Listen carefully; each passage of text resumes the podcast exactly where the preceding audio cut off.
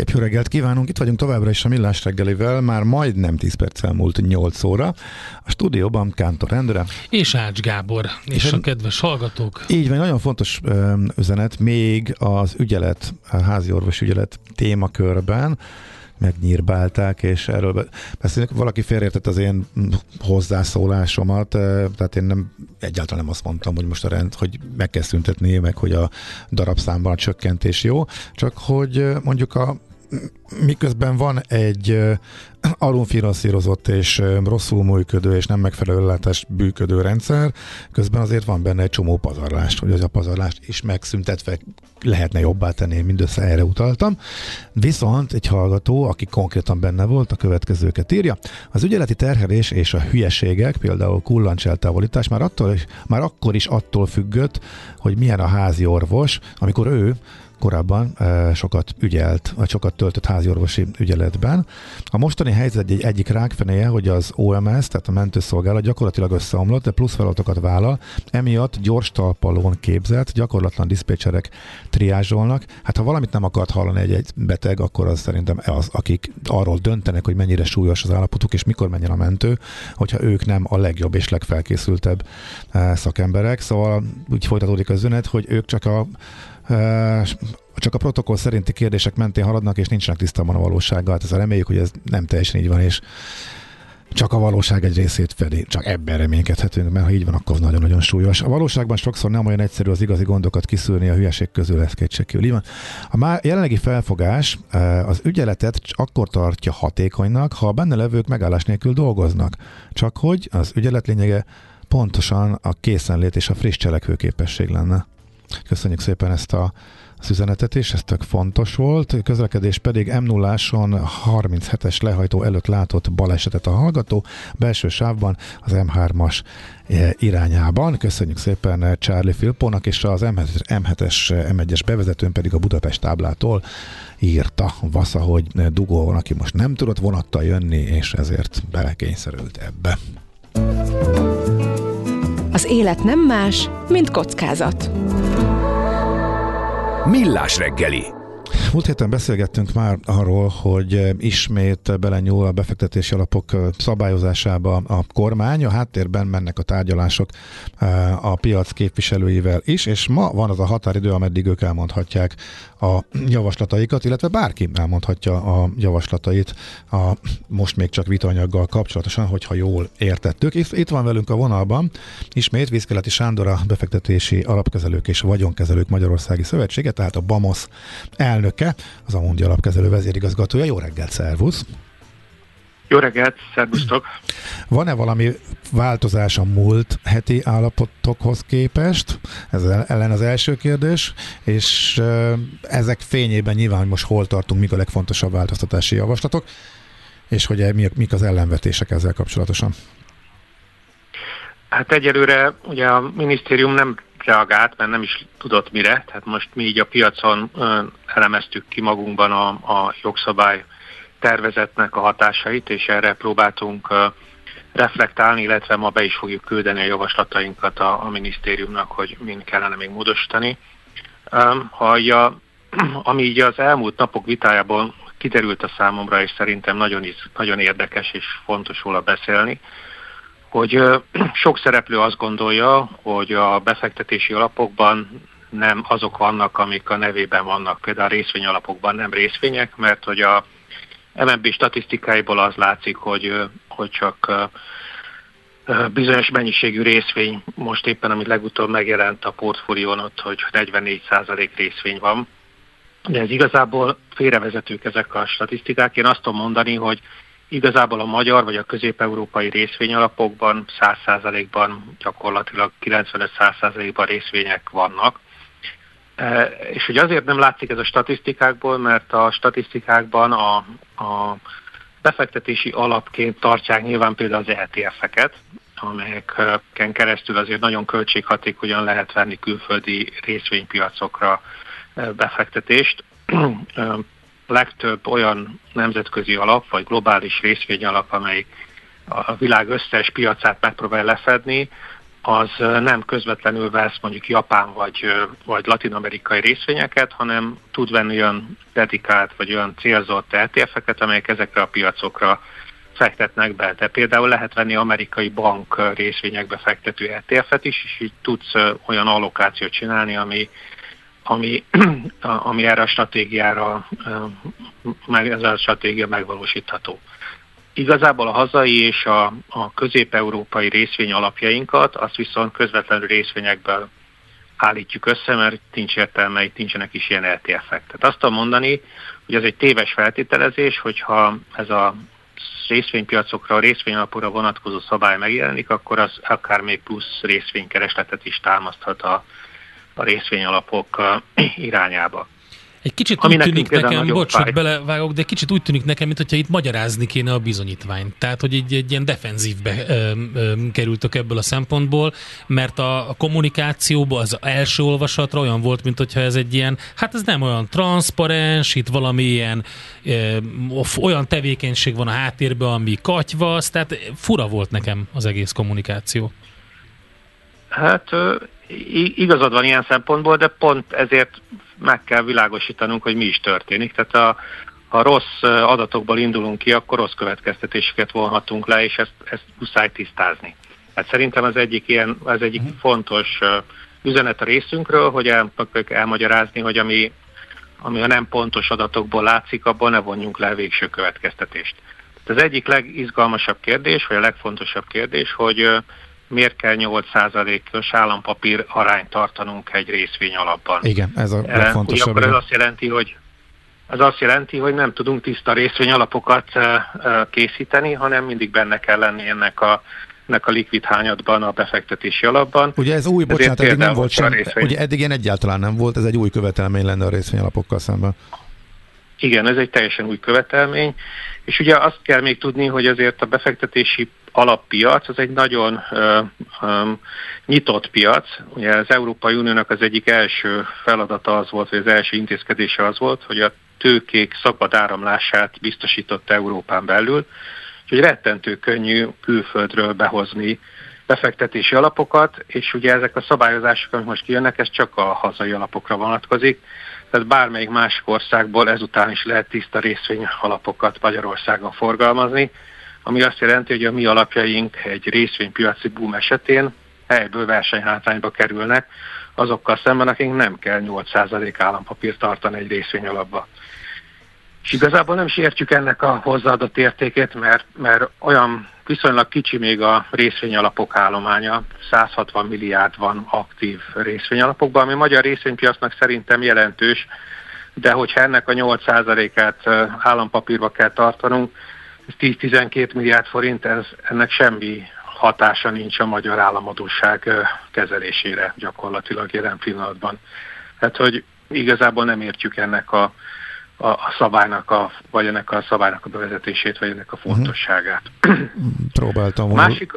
logikát keresni benne, de hogy nem találtam meg, illetve még senki, aki erről beszél. Vagy nem nagy összeg, mert ha tényleg egy komoly összeget mozdítana meg, akkor legalább azt mondhatnánk, hogy ez tényleg nagyon fontos az államnak, hogy növelje ismét akár administratív eszközökkel, de hogy teljesen elenyésző és jelentéktelen azért, azért furcsa ez. Talán arra számítanak, hogy a részvényalapok népszerűségének a növekedésével egy állandó plusz beáramlás lesz állampapírokba, de tényleg nincs semmi ezen felüli ötletem, hogy én, én inkább azt gondolom, hogy, a, hogy, hogy ilyen egységes szemlélt akartak bevezetni, uh-huh. és hogy ezért is vonatkoztatták erre, hogy ne lógjon ki a sorból, de az a baj, hogy ez szerintem több problémát okoz, mint amekkora a haszonnal jár. Akkor gondolom ez az egyik, amit a észrevételekben, amit ugye a mai napig elküldtök, leírtok.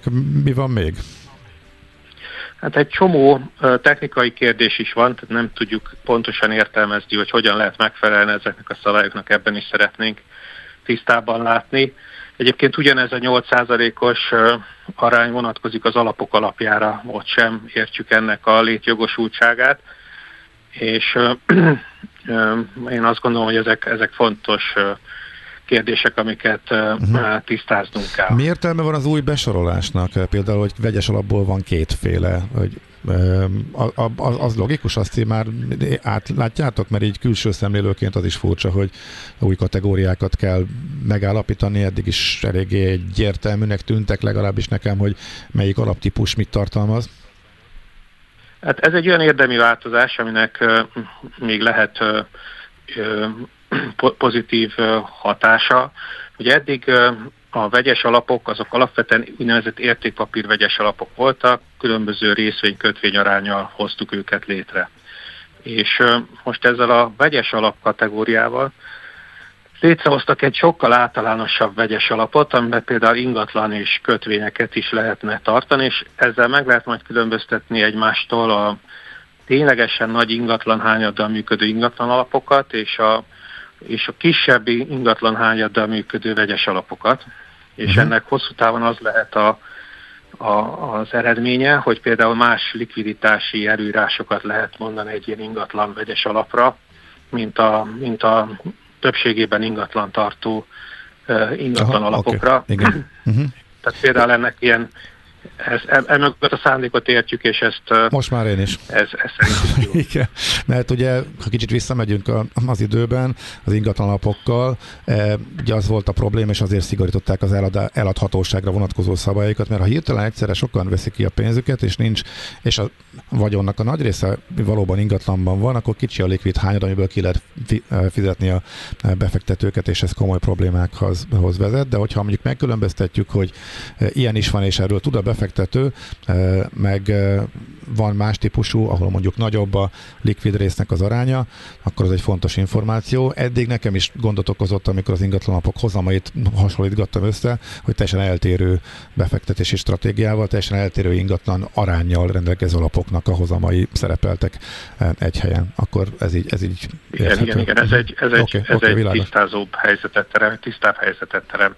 Uh-huh. nem, nem, nem azt mondjuk, hogy minden változtatás ellen szeretnénk tiltakozni, hanem vannak olyanok is, vagy vannak olyanokban is elérni, mint szeretnénk változtatást elérni, amelyek viszont inkább hátrányosak a magyar piacra, és én azt gondolom, hogy a, hogy a, hogy a legsúlyosabb ez az részvényalapokra vonatkozó állampapír előírás, ami egyébként még nagyon úgy, úgy, úgy van jelenleg a tervezetben, hogy ez egy szigorú szabály, tehát a nap végén mindig meg kell lenni a 8%-nak, ami azt jelenti, hogy még likviditásra sem használhatjuk fel ezt a mennyiséget, mert ugye annak lenne egy értelme, hogy ha mondjuk nagy visszaváltás történik egy részvény alapból, és a részvénypiacon mondjuk nehezebb eladni részvényeket, akkor a, a likvidebb magyar állampapírból elégítjük ki a visszaváltásokat. Uh-huh. De hogyha nap végén ugyanúgy meg kell lenni a 8%-nak, akkor igazából ez nem, nem használható erre, mert akkor ugyanúgy el kell adni részvényt, mert nem csökkenhet 8%-kal alá az állampapír hányad. Tehát, hogy még ebből a szempontból sem segít bennünket az, hogy, hogy egy ilyen előírás van a uh-huh. részvényalapokra. Uh-huh. Oké. Okay. Kicsit akkor átkanyarodva, gondolom itt akkor követ, a menet a következő, most akkor beérkeznek a javaslatok, majd pedig megszületik a döntés, és ugye júliusban tervezik életbe léptetni. Igen, július 1-től. Ugye a felkészülési idő is viszonylag rövid, mert azért ezek a szabályok azt jelentik, hogy módosítani kell rengeteg befektetési alapkezelési szabályzatát. Tehát ezeket az új szabályokat bele kell illeszteni, át kell nevezni őket, tehát ez azt jelenti, hogy nagyon sok befektetési alapnak módosítani kell a következő hónapokban a prospektusát. Ami tavaly megváltozott tavaly nyáron, és bejöttek új szabályok az állampapír aránynövelésére kötelezve az alapokat, azt mindenki megcsinálta időre, helyben, arra elegendő volt az a pár hónap, tehát az mire elkezdődött, vagy pedig ennek még mindig van hatás az állampapírpiacon, hogy az alapok kénytelenek állampapírokat vásárolni? Um, ez egyik probléma egyébként ezzel a szabályozással, hogy nem tisztázza a viszonyát ez a tavaly augusztusi szabályokhoz képest, és vannak olyan területek, amelyek tök átfedésben vannak, és hogy most melyik lesz az érvényes a jövőre nézve, az nem teljesen világos. Hát gondolom az új, van egy... nem? Az új, ilyenkor nem mindig az új. Hát ez most, ez most nincsen benne a szövegben, tehát ez is az egyik technikai kérdés, amit tisztázni szeretnénk, hogy ez azt jelenti, hogy kiváltódik-e a múltkori szabály, és lesz helyette egy új, hogy a kettő párzamosan működik egymással. a még további nehézséget, meg bonyolultságot uh-huh. víz be a rendszerbe. Jó, akkor... Um, ja, igen. Csak annyi, hogy igazából az állampapírok mennyisége az, az nőtt. Ennek több oka is volt, az egyik piaci hatás. Tehát ugye azzal, hogy, hogy a betéti kamatok folyamatosan csökkentek, és közelebb került egymáshoz a, a betéti hozam és az állampapírokkal elérhető hozam, természetes folyamat is volt, hogy, hogy újra több államkötvény került a, a kötvénytípus alapokba, de egyébként a szabályozás is ezt irányba, uh-huh. nyomott bennünket. Ez, ez meg is történt, tehát szerintem jó részt azok a, vagy szinte biztos vagyok benne, hogy azok a előírások, amiket augusztusban kaptunk, azok mára már minden alapban teljesültek. Uh-huh. Jó, egy utolsó kérdés, egy kicsit elvonatkoztatva a szabályozástól, inkább már ugye befektetők érdeklődésére számot tartva az lenne, beszélgettünk itt a műsorban arról a tavalyi MNB friss adatok alapján, hogy milyen brutális beáramlás volt a befektetési alapokba, és hát nagyon kiemelkedő hozamot értek el elsősorban a kötvényalapok, hosszabb kötvények lehetett nagyon-nagyon jól keresni. Az idejével kapcsolatosan mi a várakozás? Most már leestek a hozamok, innen nem várható komolyabb hozamcsökkenés, tehát a kötvényalapoknak a várható hozama az messze nem olyan magas, mint amit a tavalyi évben láttunk. Szerinted milyen irányba mennek majd a pénzek? Számítotok-e hasonló nagy beáramlásra az idei évben, illetve az alaptípus típusokon belül merre lehet-e változás, hogy melyek, milyen típusok lehetnek népszerűek 2024-ben? Ez egy teljesen természetes, hogy amikor ugye 2022-ben nagyon nagy mínuszokat termeltek a hosszú államkötvény alapok, mert ugye volt egy, egy hozamemelkedés, kamatemelési ciklus is, a mögött egy hozamemelkedés, hogy a, az infláció elszabadult.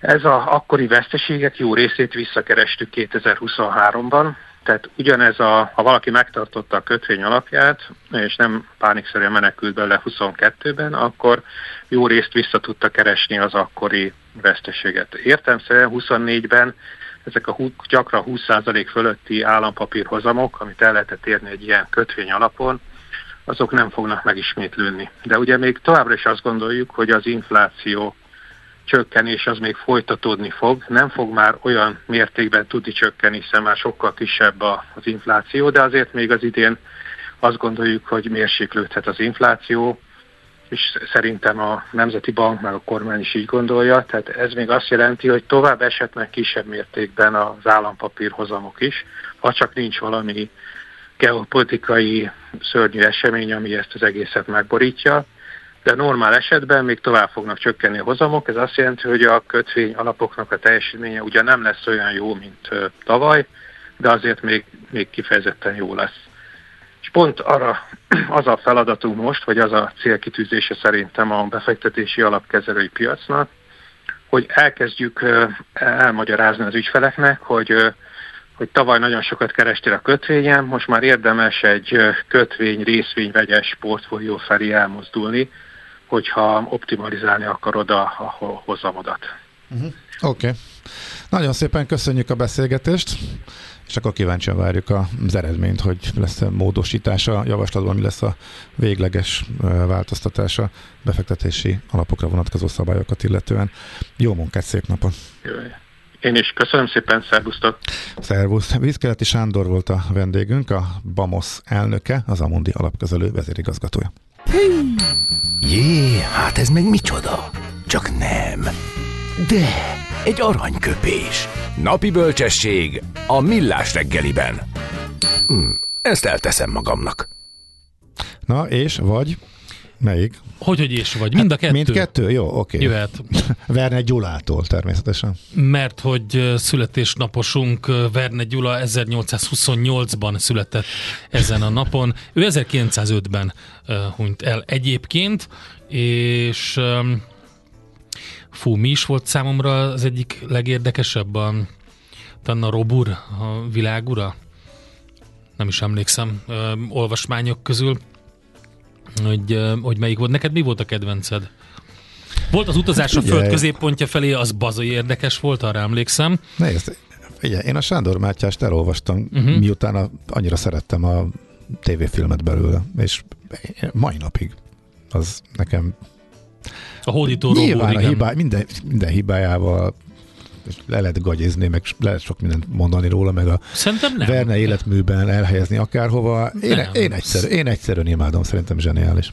De egyébként meg szerintem én szerettem a ezeket a is, szóval. steampunk um, cuccokat, amiket, um, amiket csinált a, a technológia akkori tudásainak Aha. megfelelően, tudásának megfelelően um, próbált olyan dolgokat leírni, amik nagyon, nagyon skifik voltak, azokat nagyon szerettem.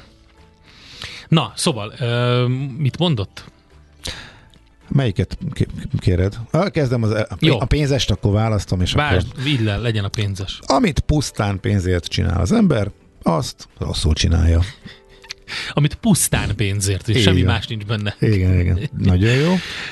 és akkor a másik idézet.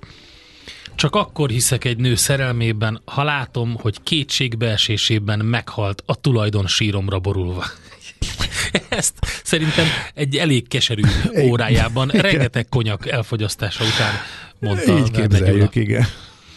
Úgyhogy ennyit. De nézzük a kedves hallgatók, mit írtak, érkezett um, hozzászólás az alapokkal kapcsolatban. A magyar kormány sait nem említve, de a befektetési alapok portfóliójának likvid része nem véletlen és nem hazai sajátosság. Nem, csak hogy ugye arról van szó, hogy pontosan ezt miben kell tartani kötelezően, és mint ahogy Viszkelti Sándor is elmondta, hogy a 8%-ot kell tartani, hogyha esetleg likviditás miatt azt értékesíteniük kell, akkor ugyanúgy vissza kell vásárolniuk. Tehát, hogy... Nem, hát a likvid része vonatkozó szabályozás az, tehát a részvényalapok az egy új szabály, és az pluszban jön be az eddigihez képes likvid rész. Mindenhol van nyilván, hogy ha Igen. bárki visszaváltja, akkor a befektetőket ki tudja fizetni az alap. Viszont a részvényalapok azért mindenhol részvényalapok, tehát mm. ilyen belenyúlás tudtom ma sehol nincs, hogy hogy ekkora állampapír részesedés kényszerítenek rájuk, tehát azért az, az, az hungarikumnak tűnik, legalábbis én úgy emlékszem, milyen régen játszottuk ezt a dalt, igen, és ez nem a Euréka rovat volt, igen. A, ez a zene a 80-as évek elejé Békás megyeri F lépcsőház Mamusz Papucs űrprogram, úr, tudtam, hogy nem fogom bírni kiolvasni, Mamusz Papucs űrprogramjának a megéneklése, amit három szüleik által összezárt mumszos milyen palánta? Figyelj, ez Vezényelt ne, le nem. egy szerda délelőtt. Az egyik közülük Endre lehetett, a lényegig el akartam jutni. Szerintem ez szellemes. Még a, akkor is, hogyha egy szót Olvas följebb, belőle. hogy miket írt a kedves hallgató. Nagyon az aranyos, mindegy, nagyon kedves, mindegy. nagyon köszönjük szépen az SMS-t.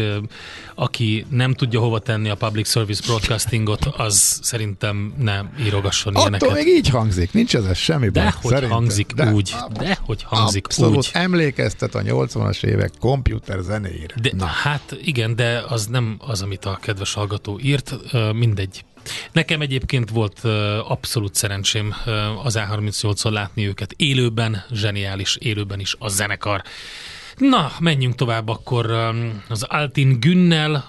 Pont kérdezted, igen, ez a tavalyi Nagyon jó, hogy te játszol, mert én is nagyon szeretem, gyakran előfordul, és már volt olyan visszajelzés, hogy ez az én napjaimon van, de nem rádiózenei szerkesztője is nagyon szereti, és Ede is nagyon szereti. Igen, ez tőle. tavaly márciusban jelent meg, március végén, április elején az új albumuk, és arról szól a Rakia Su Katamam című felvétel. A műszer neked egy fal, a garázs egy szentély. A sebről a váltó jut az eszedbe. Zavar, ha valaki ellel mondja a rükvercet? Akkor neked való a futómű, a millás reggeli autóipari rovata. Hírek, eladások, új modellek, autós élet. Kressz. Benne pedig Várkonyi Gábor, autós szakértő. Jó reggelt, szervusz! Sziasztok, szép délutánt, mondanám minden a messziségből. Ezt, ezt nem akarjuk hallani, ezt, ezt, ezt nem akarjuk tudni, meg az se, hogy a nap hány ágról süt. Maradjunk a szakmai vonalon, szerintem aztán majd nyilván kifaggatunk, hogyha hazaérkezel ezzel kapcsolatosan. Hát volt egy nagyon kemény plegyka volt egyébként ez a Stellantis Renault egyesülés dolog, mert aztán jött az automatikus cáfolat is, de ez mennyire reális? Hát az nagyon érdekes volt, mert hogy egy szép reggelen, valamikor két nappal ezelőtt arra nyitottam ki a szaksajtót, hogy egy cáfolattal kezdődött ennek, ennek a lavinaszerű terjedése az autóiparon belül, ami ugye arról szólt, hogy John Elkán, aki a Stellantisnak az egyik hát kvázi felügyelőbizottsági tagja közölte, hogy nincs semmi realitás, hogy ez a plegyka életre kelt, mely szerint a két francia autógyártó, illetve részben francia autógyártó, ugye a Stellantis, ami azért mégiscsak egy alapvetően francia irányítású cég, és a Renault egyesülni készülne. Tehát még mielőtt igazából ebből hír lett volna, már azelőtt száfolták, és kicsit vissza Bocsi, mondd el kérlek, hogyha valaki még nem lenne teljesen képben, hogy a Stellantisban mik vannak. A Stellantis minek az egyesülésével jött egyáltalán létre, hogy ott milyen márkák vannak, amit ismerünk.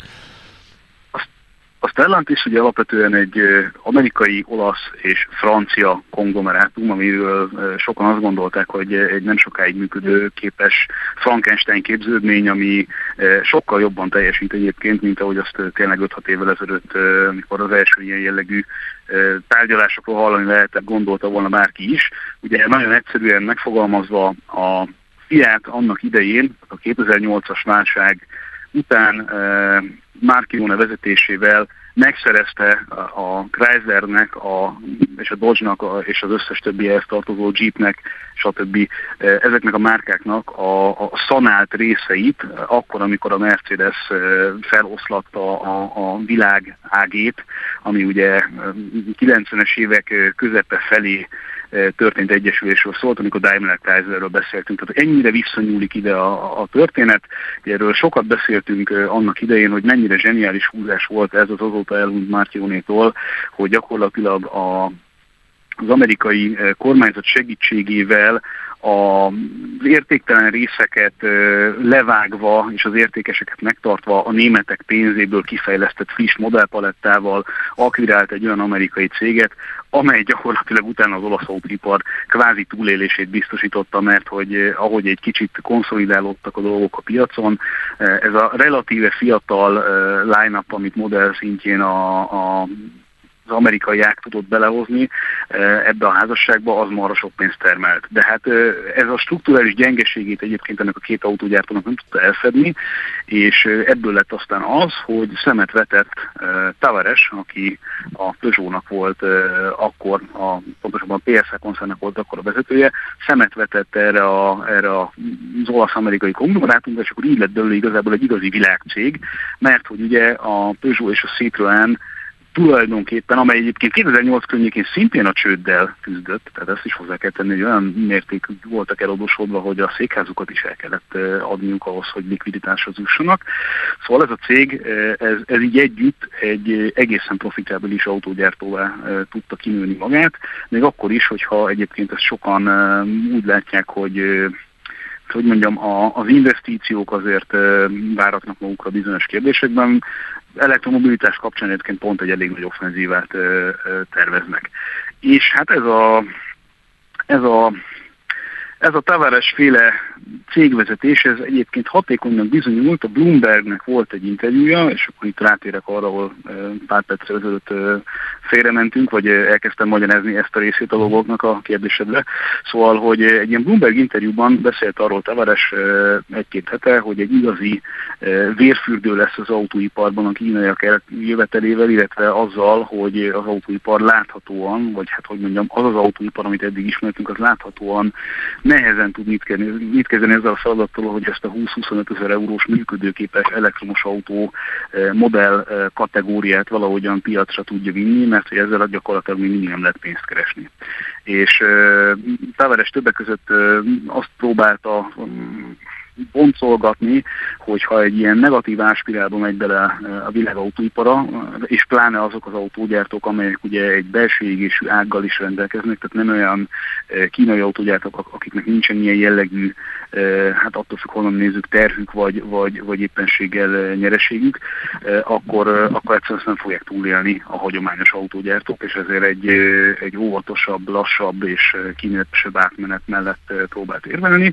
És volt valami olyan kérdés Bloomberg részéről, aminek kapcsán kitértek aztán a Renault-ra, amiről ugye azt kell tudni, hogy ez a Tavares nevű figura, akiről én nagy tisztelettel szoktam itt beszélni nálatok a műsorban, ez azért alapvetően egy Renault ember volt annak idején, és a hegedűt okos Carlos Gónnak volt ugye a, a jobb keze, aki egyszer csak ugye egy megfelelő pillanatban bejelentkezett, mint Carlos Gón lehetséges utódja, és abban a pillanatban, amikor ez megtörtént, abban a pillanatban Carlos Gón ugye, mint nagyhatalmú és ravasz cégvezető, hát nagyjából menesztette is a cégtől, és akkor került ő egyébként a Peugeot élére, majd ebből lett ugye a Stellantis, és most ugye ott tartunk, hogy ez a Stellantis nevű cégcsoport, ez hát azt hiszem négyszer vagy ötször akkor a forgalommal rendelkezik, hogyha emlékeztem, nem csak, mint a Renault. Tehát a Renault mondjuk piaci kapitalizáció és, és nyereség és egyebek szempontjából egy jóval-jóval kisebb falak, mint a Stellantis. Ráadásul ugye a Renault-nál még mindig ott van egy igen jelentős állami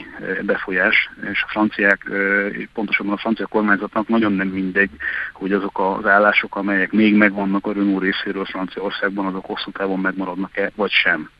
Hm. Ráadásul egyébként a Renault-nál ugye pont történt egy olyan dolog, és ezt még nem villám gyorsan el kell, hogy mondjam, hogy teljes legyen a kép, pont történt egy olyan dolog az elmúlt hetekben, hogy elhalasztották a, az elektromobilitással és szoftver alapú autógyártással kapcsolatos most már külön entitásként működő eh, Amper eh, cégcsoportnak a tőzsdére vitelét, mondván, hogy jelenleg nem igazán kedvezőek a körülmények ahhoz, hogy egy ilyen eh, tőzsdei szereplést megindítsanak ezzel a céggel. Nyilván nem, hát nyilván, nem, nyilván nem, tört, nem történelmi csúcson vannak a tőzsdék, nyilván nem kedvező a hangulat egy bevezetésnek, értem. Igen, csak azért most gondolj bele abba, hogy egy néhány hónap ezelőtt elég volt annyit mondani, hogy autóipar és elektromosság, és akkor rögtön mind gyöngytyúk a takonyra jöttek a befektetők, és mindent el, lehet adni, el lehetett adni ezzel a történettel. Most még egy kicsit olyan, mintha az ellenkező pólusába lendültünk volna át, és gyakorlatilag semmi más nem lehet hallani az elmúlt hetekben, mint hogy mekkora gondban vannak azok a gyártók, akik elhamarkodottan az elektromobilitásra tették az összes. Így van, tehát az autóipar már nincs olyan jó bőrben, már mint ugye a tőzsdén sem, és kimondottan, hogy, hogy kérdőjelek vannak, úgyhogy örülök, hogy ezt tisztába tetted. Na, és akkor az lesz a kérdés, hogy lesz ebből valahol valami vagy sem. Hát Én honnan? azt hiszem, hogy ez inkább egy kacsa. Kit a gondolataimat, gondolatolvasó vagy. Igen. Na, igen vagy nem? Szerintem nem. Tehát a két cég alapvetően azt gondolom, hogy nem nagyon illik egymáshoz. Ráadásul egyébként a Renault még mindig ott vannak azok a szövetségi, szövetségi rendszerei ugye a japán gyártókkal, a Nissannal és a Mitsubishi-vel, amelyek keretében egyébként pont az Amper kapcsán is többszörösen meg lett erősítve, hogy ebbe a buliba hajlandóak a japánok is több pénzt tenni.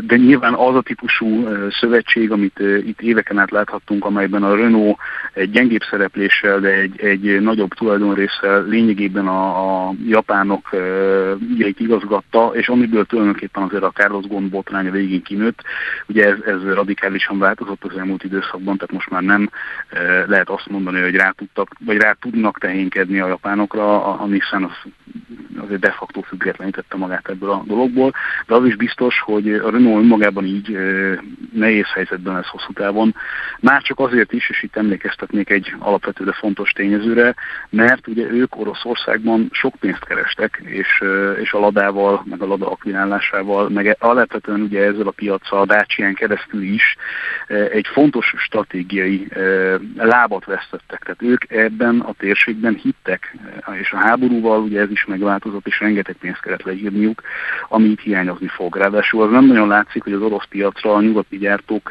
belátható időn belül vissza fognak térni, és sikerre fognak visszatérni, mert hogy abban a pillanatban, hogy ott visszamondót fújtak a nyugati cégek, Kína azonnal letarolt mindent, mm. és oda-vissza menni, ahol a kínaiak egyszer letarolták a dolgokat, az még, hogyha valami csoda folytán eh, máshogy néznek ki a háborús helyzet, és, eh, és stabilizálódnának, vagy megnyugodnának a, a eh, dolgok Oroszországgal, akkor sem lenne valószínű, hogy könnyű, könnyű kenyér lenne. Uh-huh.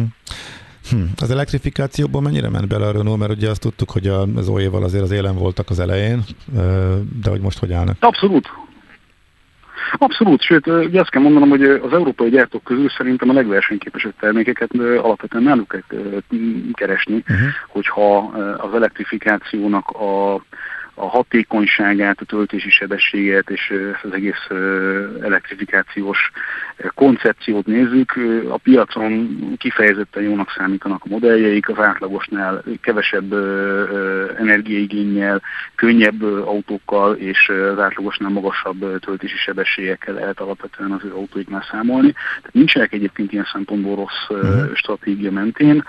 Itt inkább az a kérdés, hogy azok a gyárak, amelyek hagyományosan túlkapacitásokkal működnek, és ugye őrik a profitot, és egyébként nyilván az európai jóléti és szakszervezeti kiadások és rendszerek mentén ugye egy kicsit nehezebben mozgathatóak, ezek, ezek mennyire fogják befolyásolni a, az üzleti lehetőségeket.